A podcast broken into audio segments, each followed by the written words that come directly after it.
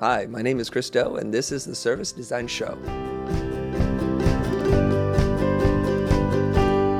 Hi everyone, my name is Marc Fonteijn, and welcome to a brand new episode of the Service Design Show podcast.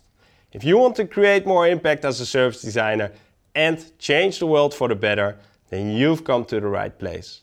Because on this show, you get the chance to learn from the success of some of the world's best service designers. On the show, we talk about topics ranging from design thinking and customer experience to organizational change and creative leadership. If these are the topics you're interested in, be also sure to check out our YouTube channel and Facebook page where you'll find more content that's not included in the podcast. And I invite you to connect with me on LinkedIn so we can stay in touch via that channel. My guest in this episode is Chris Do. Chris is the CEO of Blind, which is a brand strategy design consultancy in Santa Monica, USA. But Chris also heads The Futur, which is one of the most inspiring and influential YouTube channels on the crossover between business and design. For the next 30 minutes or so, Chris and I will be talking about the difficult relationship designers have with money, why and when it matters how you label yourself, and finally, we'll explore the question are you just the sum of what you make? So that was it for the introduction, and now let's jump straight into the interview with Chris. Welcome to the show, Chris. Thanks for having me, Marc.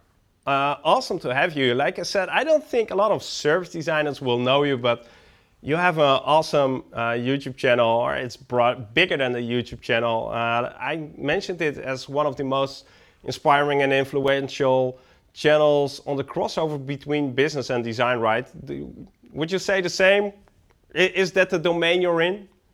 Yes, that is the domain that we're in. We're in that intersection between business needs and design needs, and somewhere in the middle is this happy place that we live in. A happy place, exactly. And I think uh, the reason why I invited you is I think every part of the design community needs to have more business. So also the service design community. Let's, so let's see how we can bring it in. Um, Chris, as new as maybe uh, you are to the design service design community, have you actually been in touch with service design? Is that a term that's been alive in your scene?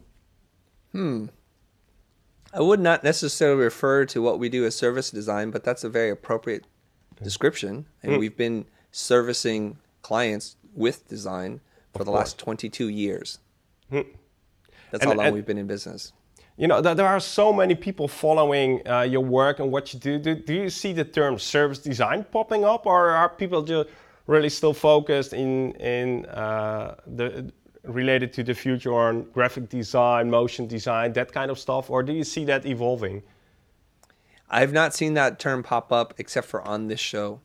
so I don't know how it's going to evolve, but wow, it seems like most people describe themselves as graphic designer, motion designer, animator, visual effects artist, something like that. You know, for me, that's so so brilliant. There are so many design communities living like in their own bubbles.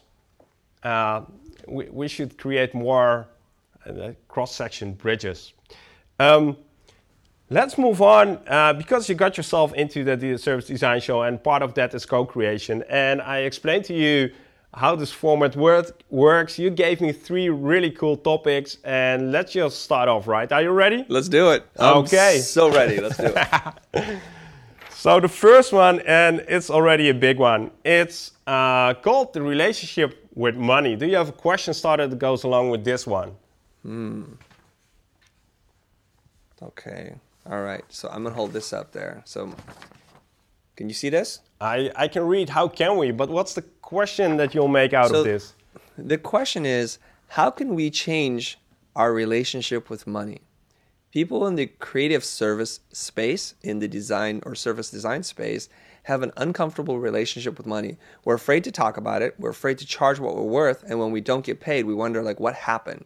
So if we can learn how to couple business with the creative service side of what we do, I think we're going to be a lot more successful. We're going to be happier, healthier, and wealthier. So let's break this down into a couple of components. Let's go. Unless you want to, okay. So let's go. go. Let's go. So first is the idea of we have we hold a lot of guilt for charging money for things that we love to do. Now, hmm. if you're asked most creative people, what do you do in your spare time? Well, I draw, I design, I sketch, I make logos. So it feels really wrong internally for us to charge something that we derive so much pleasure from. What we don't realize is the other person that is talking to us sees this as all magical. This is something that they cannot do, obviously. Oh, yeah. And so they're willing to part with their money to have you solve a creative problem using all the skills and experiences that you have. And so we, we need to put this aside. Uh, I, have spoken to a, a well known author, and his name is Blair Enns, and he talks about this. And he says that do you want to have a hobby or do you want to have a business? Yeah. And a business yeah. is one where you can grow with it, it's sustainable, it pays you a fair amount of money. You can put money away for savings in, in case there's a, a rainy day where, where the work dries up, and that you can provide for you and your loved ones. So we have to get out of this hobbyist mentality, this artist mentality, and just look at it like every other business in the world. We provide a service that's desirable and valuable for other people or to other people. Next up is the idea about talking about money. And It is very uncomfortable talking about money with clients. And we will often, and I say this, designers are the best negotiators against themselves. So you think of a budget because your clients will say, How much does it cost to fill in the blank? Yeah. How much does it cost to produce yeah. a 30 second yeah. video? Right? Yeah. And then you go away and you go back to your room and you start thinking about numbers and you're like, mm. oh, I want to charge $30,000. And then you think, wow, that's enough to buy a car.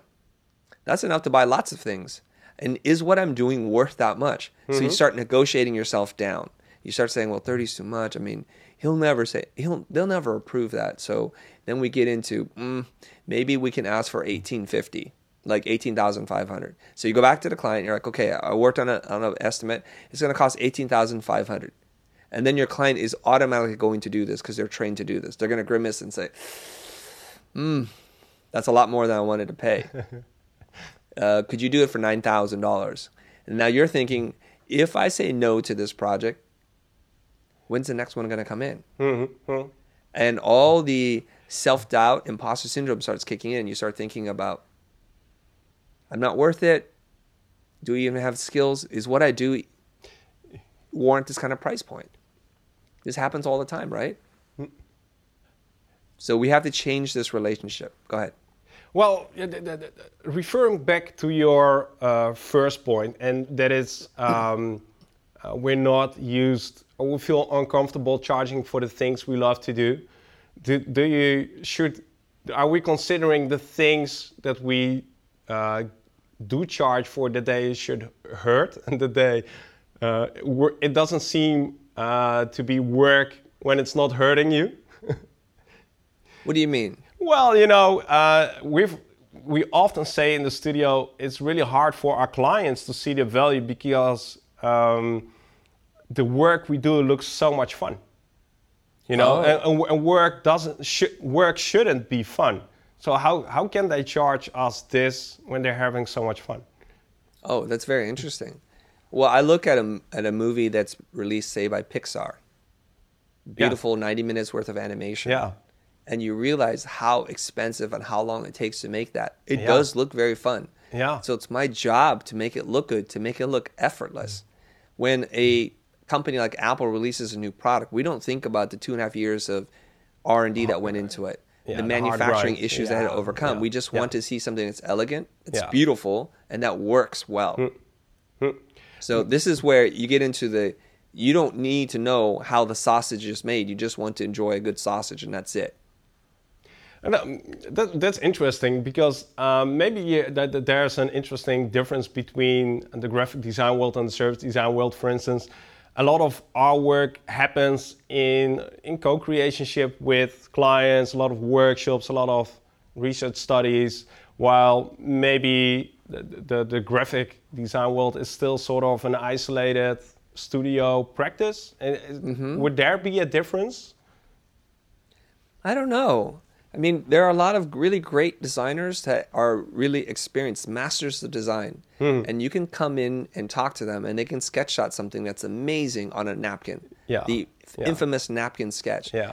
And then the client would be prone to react and say, "Well, that only took you five minutes to do." Uh, and then the response would, "It took me a lifetime to get to this point." Picasso, I, right? I, yeah. Yes. Yeah. And I would challenge you to go and talk to somebody else and have them work on something and have them come up with a thoughtful solution as the one I came up with. Exactly. And call me in a couple of weeks when they come back with a- Exactly. a solution.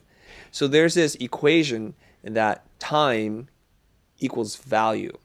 And I think it's the inverse of that. So somebody, a client generally thinks that the longer something takes to produce, the more valuable it is. Yeah, yeah. My counter to that is, well, do you have a lot of time to waste? Do you have a lot of time to spare? Wouldn't you rather get the solution that you want now versus later? Mm-hmm. And in fact, in many industries, if you want to have a product done quicker, they charge you a rush fee of 2x or 4x. So my ability to make something quicker is mm-hmm. actually more valuable to you because now you can focus on your business, you can launch your product, you can release the new marketing materials, or you can do whatever you Yeah. need to do so you're not focused on this thing. Let, let, us get back to. I'm really curious. Have you found out uh, at which point in our lives are we sort of indoctrinated that it's wrong to charge money for the things we love to do? Where, where at what which point does it does it go astray? That's a really good question. I have never been asked that question before, so I have to think about that. No, okay. And let me let me just while I buy myself some time, let me let me just turn the question back on you for a second and ask you because we're we're from different cultures. Where do you think it is in, in your culture, in the way that you grew up, that it was indoctrinated in you that you shouldn't charge money for things that you take pleasure in doing? I, I sort of think that it's a derivative from um, the other things that people are used to charging money for, and that's basically the business schools, the traditional business schools. Those are the things that people are used to charge money for, and uh, you sort of at that moment um, uh, don't put yourself into the same bucket, and then Yeah. it's automatically becomes harder to see the value of your work and charge for that. Okay. Okay, I've had Makes enough time sense? to think. Does it make sense? Yeah, yeah, sort of. It makes sense to me. It seems very logical. But I also paid to get my design education. I actually paid at that time the same tuition that somebody that, that goes to Stanford pays. Yeah. A private art school education in America is very expensive. Now, here's where I think the problem is, and I don't know where we can attach a moment in time, but I do, I do think it's something like this. We separate our activities, we segregate our lives, right? There's a time for work and a time for play.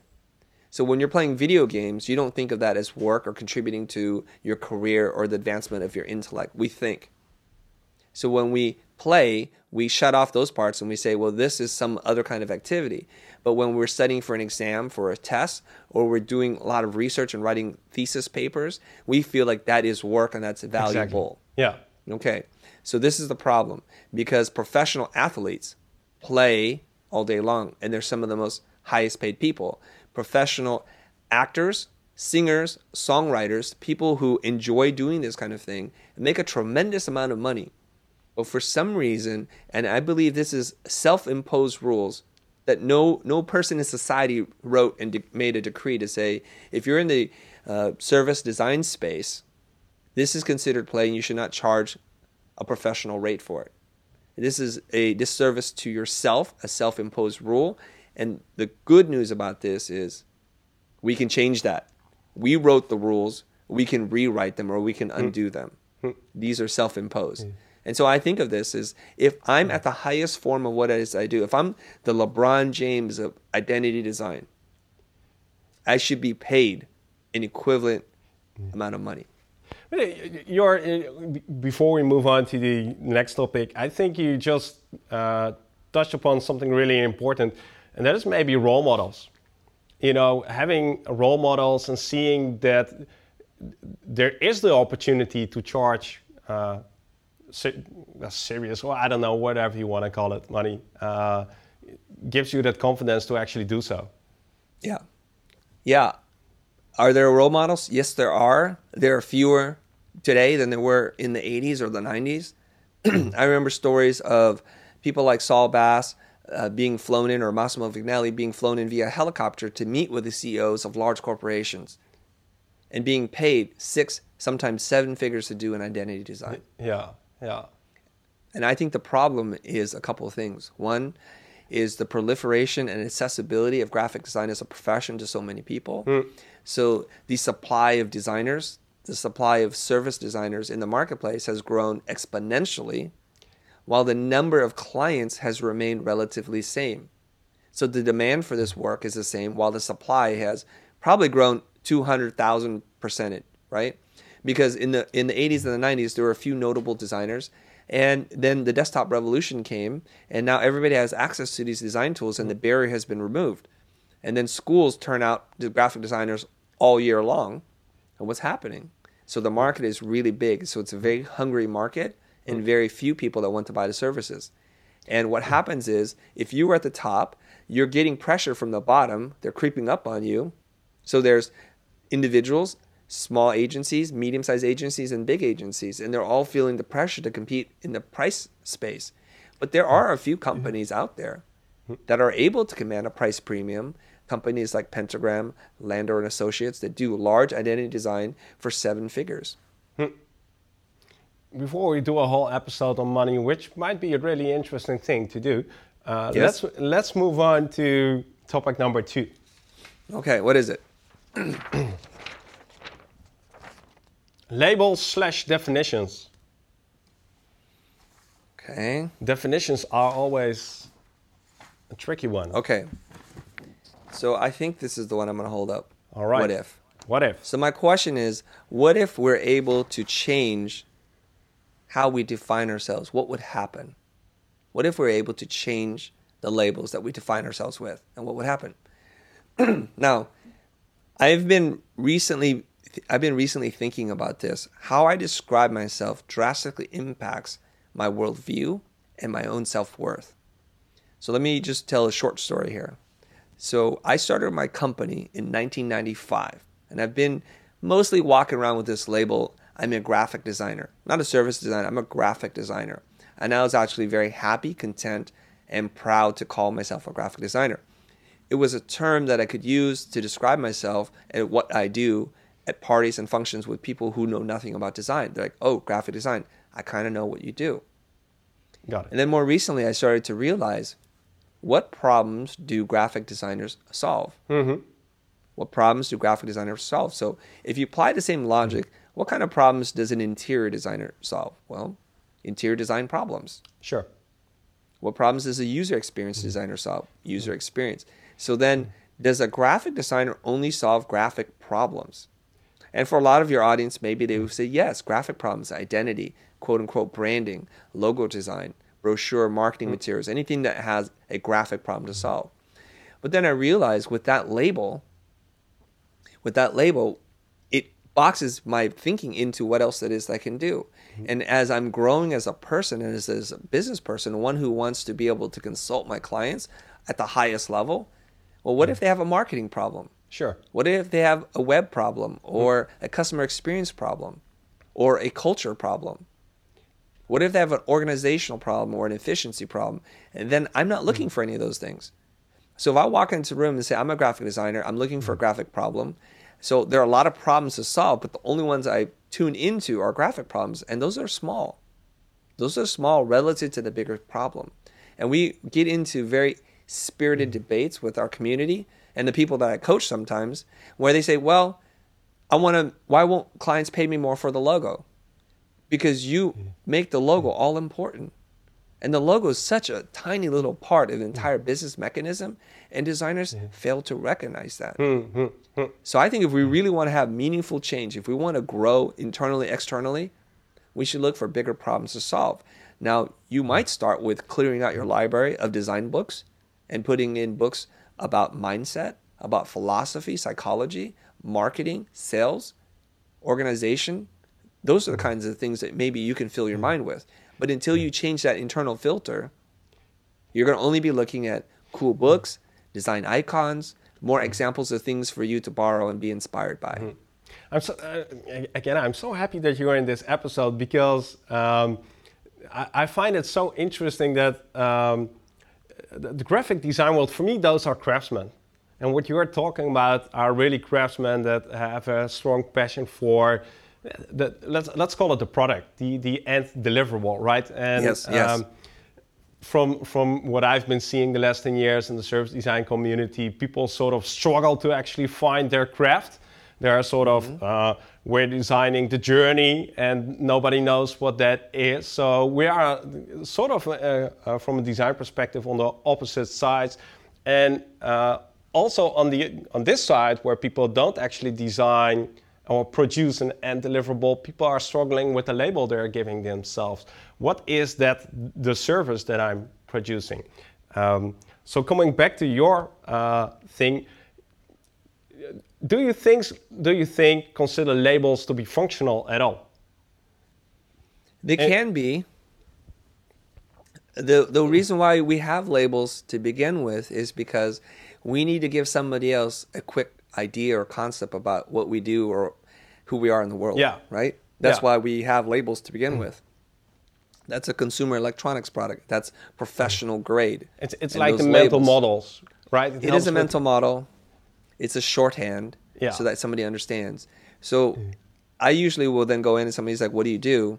And depending on who it is, I might give them different answers because Exactly. Yeah. I'm, I'm not trying to overwhelm them. I'm not trying to browbeat them. But if I go and I say, "I'm a business design consultant," they're like, "What? I never even heard of that term. What does that even mean?" Yeah. yeah. So do you make something, or how does mm-hmm. that work? Hmm. And mm-hmm. sometimes you're just not in the mood to sit down and go through the list of what it is that you do to explain it to people. yeah. However, I do believe there are professional organizations that are supposed to represent and be an advocate for graphic design, to be an advocacy for graphic design, that should be changing the dialogue around this altogether. Hmm, and, hmm. and and the dialogue too are um, sort of not letting go of the the end product, but focusing on the bigger problem, Yeah, right? that's right. That's right. And it also why, has to why start isn't, in why isn't it happening? Or why is it going so slowly? Whoa, whoa.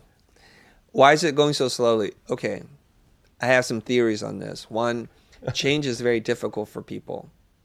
If you think about everything that's in your life, like why don't you go and run a marathon today? Why don't you pick up four business books and put down one design book? Yeah. Because change, it's very uncomfortable for Yeah. us. And the other thing too is that institutions move really, really slowly. Mm. It's So really interesting to me. Through the power of the internet and what's happening, ideas can move much faster, but I just think people aren't willing to embrace this concept. And they're still really comfortable, I think, in the position that they are. They are. Hmm. Even if they're broke, they're still comfortable. It's really weird. Yeah. Broke, I mean, as in like can't afford it, not like a broken human being. broken human beings. Oh man, where are we heading to? Right. So let's let's let's put the pieces together, literally, uh, because this is the final topic, and it's called one plus one is three. Okay, let's see. Uh.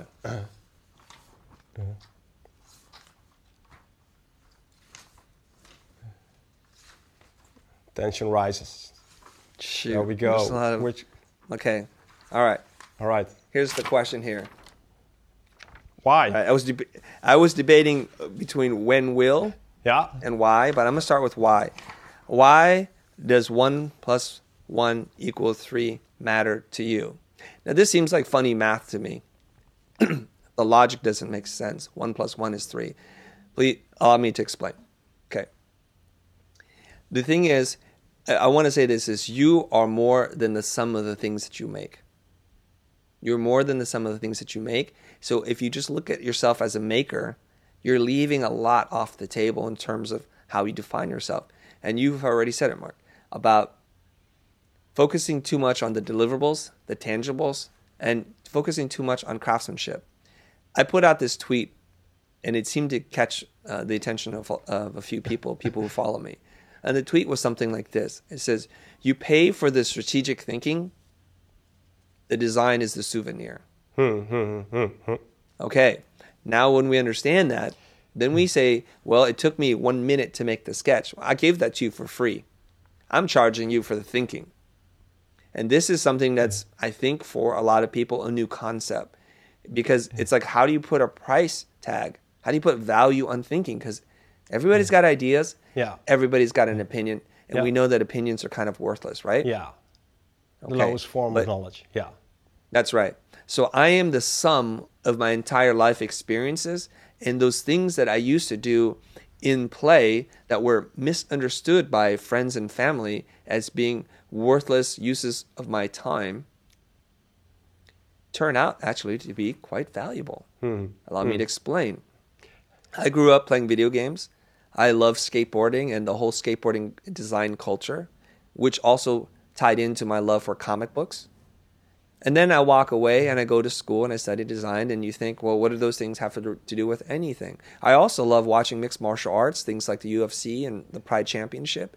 I loved all these things, but I wasn't going to become a professional fighter.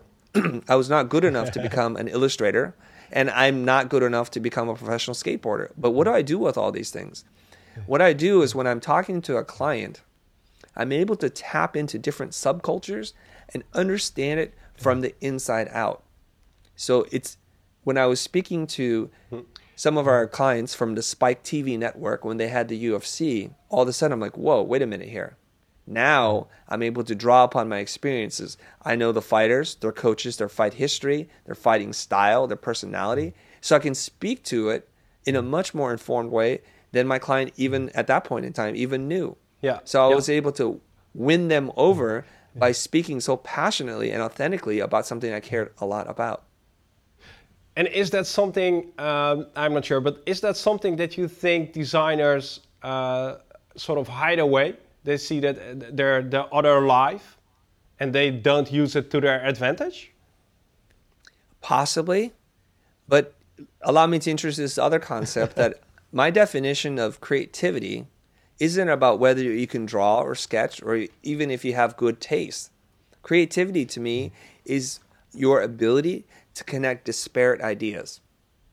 So when you can see a car Yeah. like an egg container or a rocket ship like a pair of glasses or something, you're able to bridge two things together and find this kind of magical moment, this bridge between the two that nobody else can see. Mm-hmm.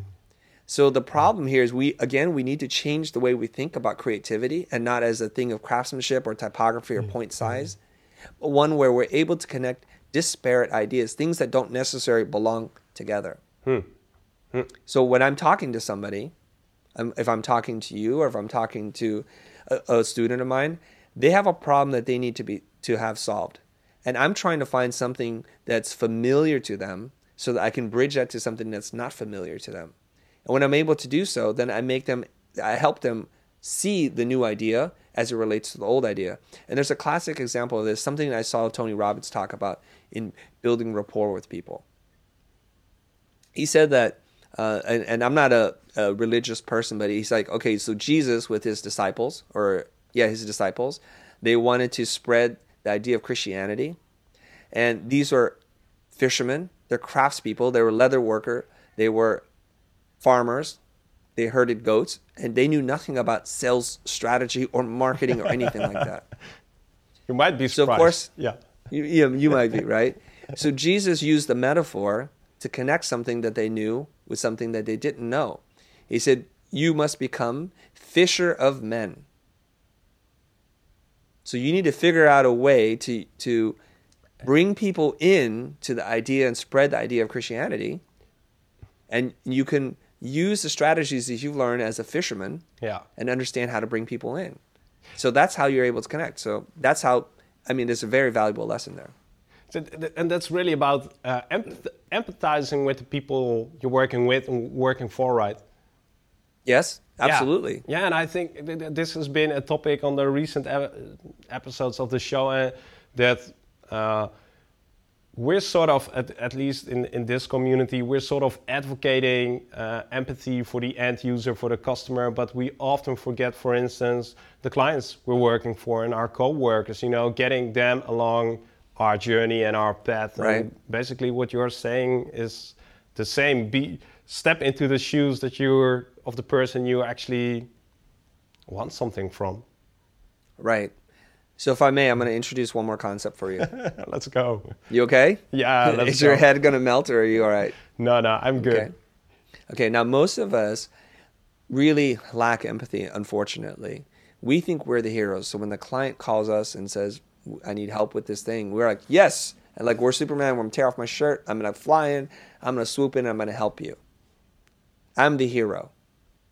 And first of all, and I'm guilty of this thinking myself. So you're going to come in with a certain attitude and a self importance and really make it all about you. you're going to talk about your taste level, your observations, your opinions on their business without truly understanding anything about them.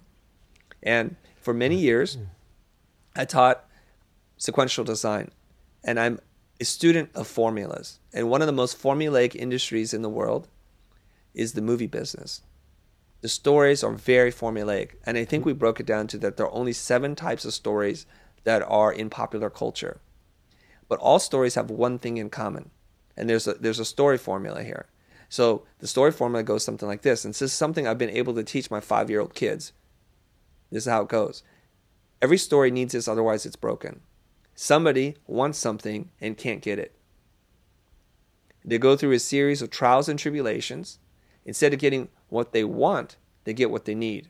And what they need is to learn a lesson. What they want is an external need or an external desire. So they want a new girlfriend, more money, more power, more wealth. Well, what they need to do is to be learn to do is to be kinder or to recognize the efforts of others or whatever it is. They need to overcome something. Now that's a lot for somebody to remember. So it can be boiled down into three words actually. Character, want, and obstacle. Every story needs an interesting character. They need to want to have something. That's what propels the story forward. And they can't get that thing because if they get it, there's no story, there's no conflict. So then they're going to have an obstacle. So what you realize is when you enter a conversation with your client, you are not the character. It's not about what you want and the obstacle that's getting in your way. It's what your clients want and what's the obstacle getting in their way. Yeah. So when you understand this, so yeah. now we have to have an interesting character. Characters that are generic aren't interesting in the story. So I want to learn more about you, your business, Mr. and Mrs. Client. I want to understand how you operate. Why did you start this company? What are your challenges? What is your story? Yeah.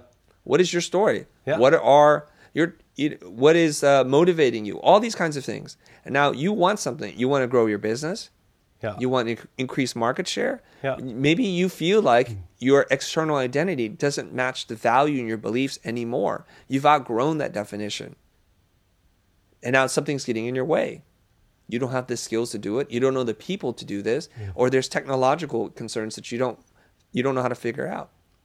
So I'm going to help you. So in this story, I'm just the guide. Exactly. Yeah. You are the hero. Yeah. And so you teach this to your client. And then what you ultimately teach them is the story structure that they're actually not the hero either. Their clients, their customers are the heroes. And we need to understand that. If we want to service our customers better, mm-hmm. we need to understand what their story is and what their wants are. Man, and this, so this like episode is turning into Inception. this, this is going Inception all over me, man. well, you have your totem, right? All right. You gotta so spin your totem. Let, let's uh, let's recap this final third okay. uh, point, and this was like change your mindset related to who you are by extracting that from the things you do, you make. Yes. Something like that, right? Yes. All right. You have to realize the expression of your thinking is not what you're selling. Not the expression. That's the tangible thing that everybody can put their hands on. It's easy to talk about. What you're selling is your creative process and your mm. your thinking. Mm. So many questions in my head, but we're going to move on uh, because okay. Chris, now it's uh, your time to actually ask the people who are watching or viewing or listening, I wanted to say, not as many as on your channel, but there are some who are listening and viewing this episode. Is there a question you have for them? Hmm. I, I, know you didn't prepare this one, so. Uh, yeah, I have several questions for them All right. actually. And we're going to keep it kind of thematically linked to some of the things we talked about. I want to ask you guys, what do you want? And to spend some time thinking about your own goals. So, an exercise that I, I use to help the people I coach is something like this spend 10 to 15 minutes, wall yourself off from distractions. If you listen to music and you like music, turn that on. If you need a glass of wine, do that. But just to separate yourself from all the stress and the normal day to day grind that you're in. And ask yourself, what do I want in the next one to 10 years? And spend 10 to 15 minutes and write down as many things as possible try to get that list to be as big as possible. So maybe 40 or 50 items. Why is it 50? Because this the first 10 are going to be the obvious things, things you already know about yourself. The next 10 are going to be somewhat challenging to you, like now you're really stretching. The next 10, thir- between the 30 to 50 things that you write down, are really going to shake you up and make you really think about what is it that's truly driving you. The next thing you're going to do is after you've created this really long list, is to put a number next to each item. How long will it take you to achieve each of these things? So you can write down one, three, five, or ten. So anything that's a one one year goal are the things that you're probably concerned with the most right now. They're the easy wins, they're the confidence boosters. And then there are the three three year goals, the five year goals, and then the ten year goals. And what we need to do is to make sure there's a balance sheet, if you will, of things that are in each one of these time categories. If your if your list is full of one year goals, the problem is you have no long term vision. You're doing a lot of busy work and not really thinking about where is this all going. And sadly, I think a lot of people are mostly concerned with the one year goals. And the problem is this now, if you think about the future, if you think about your life when you're 40, 50, 60 years old, and that idea scares you, if the if you become anxious thinking about the future, it's because you don't have clear goals. If you have really clear goals, you look towards the future with anticipation. And that's why I wake up every single day, every single week, every single month, supercharged to do what it is I need to get done because it's very clear in my mind what the future looks like for me and the people that work for me. So that's an exercise that you guys can do. I'll be super super interested about the comments on this episode so yeah uh, i encourage everyone i'm going to do this exercise i'm going to mm-hmm. do this exercise promise and i'll, I'll, see what happens i'm quite scared to actually do this but uh, we'll see there's, great there's, one more component to this there's oh, one more component oh to this. shit let's go yeah so what you want to do is to select four goals from each one of the time categories Four goals. And that's what you should share. Yeah. So you take four from the one year goal, four from the three year goal, four from the five, and four from the 10 year goal. And then what you need to do How is do write we a pick? detailed. How do we pick? You, will know. You'll know. Because you'll pick the most important the most goals important. to you. All right. Yeah. Because you might write down some frivolous things like uh, walk my dog or whatever. I don't know what you're going to do. If you have to pick four, naturally you prioritize sure. the highest things, right? And then you're going to write a detailed description about each one and write why do you want this? Hmm. If you don't have a good answer, remove that and add a different item. Why do you want this? Is it for yourself? Is it to help other people? Is it because you you want to win some accolades? Whatever it is. I'm not here to judge, just write it down. And if it feels like a good enough reason to motivate you to go out there and get that, then keep it. That's what you should share in the comments below. How often do you review your list? You should review them every single day. Do all you? the most successful, yes, all the most successful people have a good accounting of where they're at, where they're going, because they're making adjustments all the time. And I'll give you mm-hmm. one example. We knew we had a goal of hitting 200,000 subscribers on YouTube by the end of this year. And I did the calculation because I read the books and I go and I apply it right away. So you, you turn from being a student to a practitioner when you put thought into action. And that's really, really important. So I went to my team because part of the book said you must know your goals and everybody that's working with you must know your goals so they can help you achieve it. The problem with poor leaders who are managers really is they don't communicate what's up here to the team. So when the team is doing something they don't want, they're like they get angry and they start to fire people or they, they get into a bad attitude. So I went to the team and said, guys, our goal is to hit 200,000 subscribers. Our current subscribers are, is this number. In order to get there, we need to average 350 subscribers per day. And they looked at me like, oh my God, that is a lot of people to subscribe. I said, that's right. Now, that's not the end of it. What do we need to do in terms of value that we can create? The 350 new human beings are going to jump on our channel and do something that most people don't do hit the subscribe button. So then we go back and review the content and we get rid of the things that we think are frivolous and we start working on the things that matter. And we watch and pay attention very carefully. So some days we only get 200 subscribers.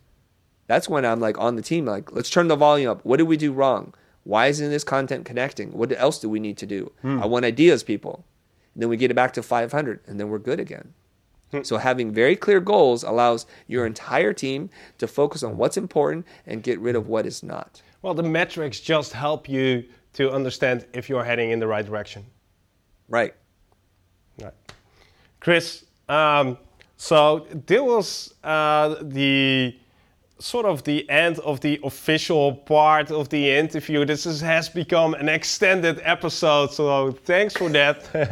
thanks for making the time. Uh, it was awesome having uh, a look into the graphic design scene community. Thanks for thanks for being on the other side of the camera, Chris.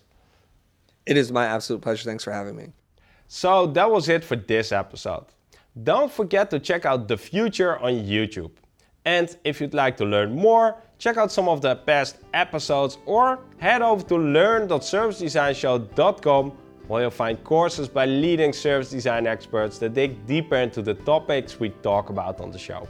Thanks again for listening to the Service Design Show. It was awesome having you. Enjoy the rest of your day, and I'll catch you in two weeks' time with a brand new episode. See you then!